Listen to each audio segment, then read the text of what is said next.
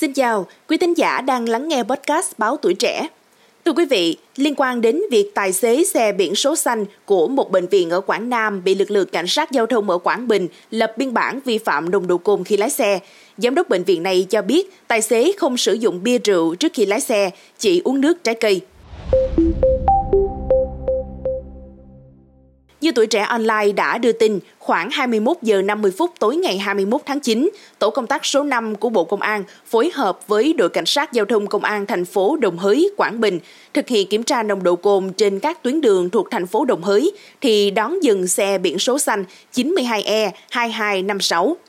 Tổ công tác đã kiểm tra nồng độ cồn của tài xế BDH 48 tuổi, trú thành phố Tam Kỳ, Quảng Nam. Kết quả kiểm tra cho thấy tài xế H có nồng độ cồn mức 0,243mg trên 1 lít khí thở và bị lập biên bản vi phạm nồng độ cồn khi lái xe.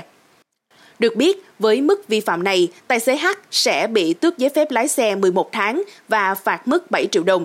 Chiếc xe sau đó cũng được đưa về tạm giữ tại công an thành phố Đồng Hới. Chiếc ô tô biển số xanh này sau đó đã được tổ công tác xác minh do Bệnh viện Đa khoa Trung ương Quảng Nam đứng tên chủ sở hữu.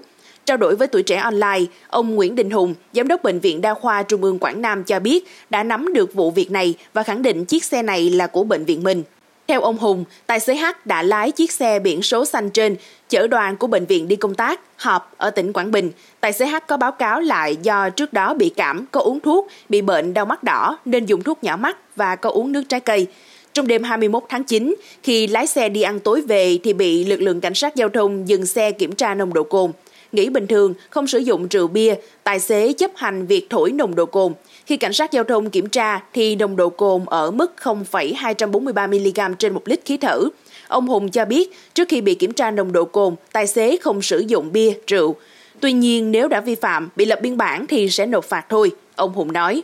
Được biết, theo quy định tại Nghị định 100 năm 2019, sửa đổi tại Nghị định 123 năm 2021, đối với người điều khiển ô tô vi phạm nồng độ cồn nếu chưa vượt quá 50mg trên 100ml máu hoặc chưa vượt quá 0,25mg trên 1 lít khí thở thì bị phạt tiền từ 6 đến 8 triệu đồng, tước giấy phép lái xe từ 10 đến 12 tháng. Cảm ơn quý thính giả đã lắng nghe số podcast ngày hôm nay. Đừng quên theo dõi để tiếp tục đồng hành cùng podcast Báo Tuổi Trẻ trong những tập phát sóng lần sau. Xin chào tạm biệt và hẹn gặp lại.